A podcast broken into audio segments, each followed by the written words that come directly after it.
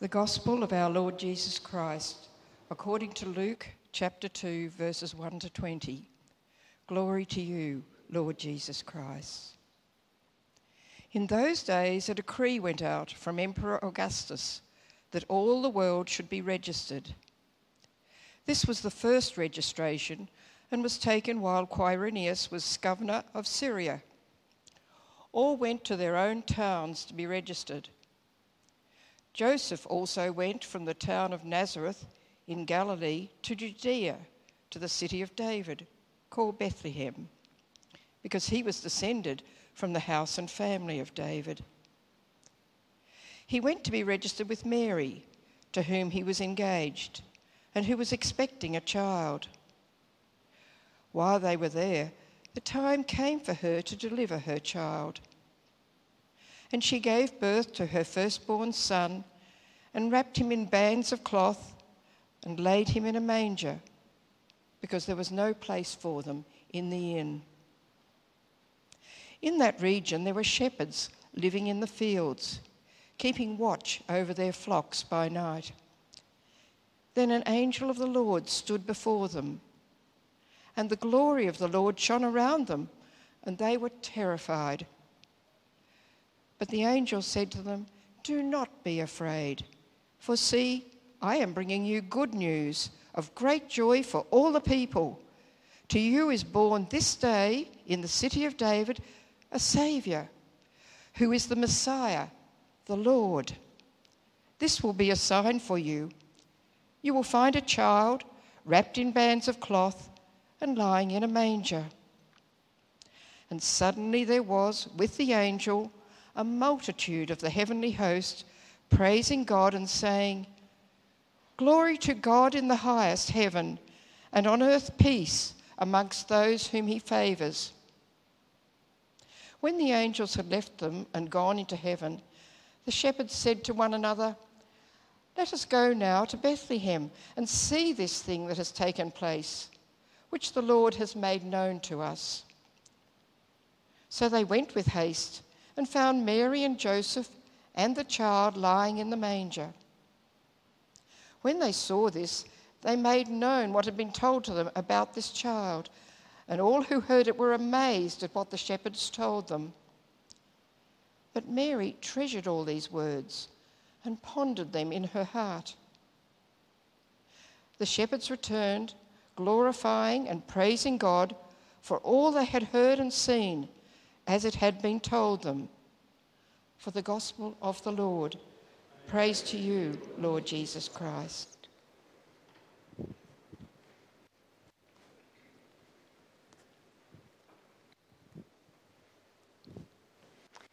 In the name of God, Father, Son, and Holy Spirit. Amen. Please be seated.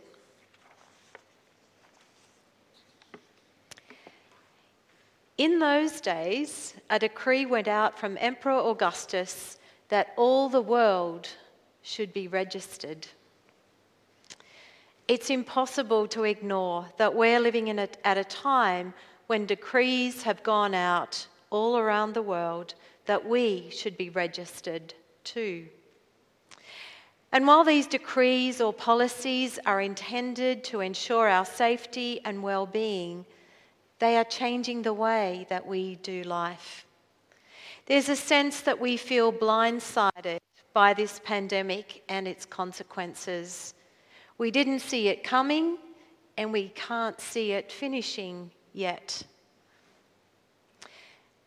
Our world is much bigger than the world referred to by Luke in tonight's reading, bigger and more connected thanks to technology yet arguably also more disconnected due to the disruption of cultural, social, and emotional, political, and spiritual changes that we are observing. We perceive the risks and threats of the pandemic in uniquely individual ways. We don't all see this in the same way. We see and interpret the world through the particular lens of our culture, our profession, our age demographic, and perhaps our religious beliefs. Like Joseph, many people are trying to make their way home to be with family, perhaps even as I speak, and yet, unlike Joseph, are prevented from doing so. While we can screen time with friends and family, we still can't easily board planes and cross borders to be reunited in person. And so, all around the world, a generation of babies is being born, and young children are becoming older children who this Christmas are separated from grandparents and other extended family. So, whichever side of this equation we are on, we feel the pain of separation. Last Christmas perhaps felt like an unfortunate aberration but this Christmas feels eerily precarious, full of uncertainty and disruption. So, of what relevance is this 2,000 year old Middle Eastern story for 21st century people like us who are trying to make sense of our world's confusion and rediscover normal? We could say that for the last 70 years or so, Australian normal has meant the predictability of summer cricket, summer tennis, family holidays, family reunions, and Christmas spent in familiar ways. But we're observing that traditional family patterns are giving way to, to, more simple, flexible gatherings that are brought about by the decrees of the pandemic, along with changing patterns in family life, work life, the availability and affordability of travel, and a far more individualistic approach to life than in previous generations. So, again, I ask of what relevance is this 2,000 year old story for us? A story based on the message of an angel to some shepherds one starry night in the Judean hills. In conversations with people in our community recently, many concerns have been raised, but one in particular that's captured my attention is the frequency that people make comments like, My children were brought up in the church, but they no longer believe.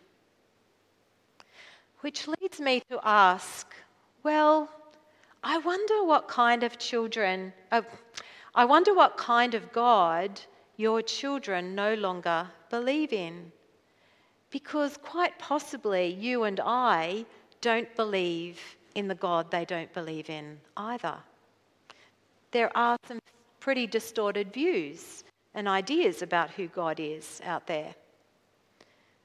We also have to be honest and own that the church hasn't always been entirely trustworthy with the message of God's love and redemption that is at the heart of Christian faith. We can't blame people for being disappointed and disenfranchised with the church. Christians haven't always lived in ways that bring honour to the name of Jesus Christ. So, how might we do a better job of being trustworthy messengers of the good news? Another question that I have is I wonder whether the problem is that younger generations of people don't believe. I wonder whether that's really the problem because you see, we all believe something. That's what humans do. We are meaning makers who form beliefs. And in recent centuries, we've become accustomed to believing what's rational, scientifically provable, socially acceptable. In his awe inspiring series, Universe, physicist Brian Cox brings incredible understanding about the Milky Way and beyond to the, reach, to the outer reaches of the universe and even beyond that. He implies, though, that the workings of the universe are the focus of his belief and worship and meaning making that the credibility of science supersedes the notion of a relational or personal creator. Well, as it happens, the manuscripts of the Gospels, Matthew, Mark, Luke, and John, are among a handful of the most reliable and valuable first century primary sources that historians have to work with. And along with the writings of secular Jews and others, these manuscripts provide more evidence for the life, ministry, and death of Jesus Christ than of many other ancient figures, including Julius Caesar. So, while my purpose tonight is certainly not to convince or persuade you about what to believe, I am asking that you don't dismiss the gospel story for lack of credibility. Tonight, though, I hope to offer you some soul food and meaning in a time of uncertainty, disruption, and even fear. I invite you to listen and to hear the voice of angels who come with the message that Christians hold to be at the center of everything. A message not in the form of a dictatorial decree, rather as life giving words of assurance good news of great joy for all the people. All the people. To you is born this day in the city of David a Saviour who is the Messiah, the Lord. Do not be afraid. Okay, angels. How can intelligent people believe something that an angel has said? But what if angels are not make believe fantastical beings? What if messages, what if they're messengers who come in various guises? I've heard many people who wouldn't call themselves religious speak about encountering angels, and they find this helpful and meaningful as they wrestle with the mystery of spiritual things. One Wednesday morning Eucharist a few months ago on the feast of Michael and All Angels, I asked people to write on a post it note a couple of words that described an angel for them or their experience of an angel. Now, these people come from a wide range of backgrounds, and I, will just add that there are some academics amongst them. And this is how they described angels messenger, God's presence, a comforting presence, Holy Spirit, wisdom.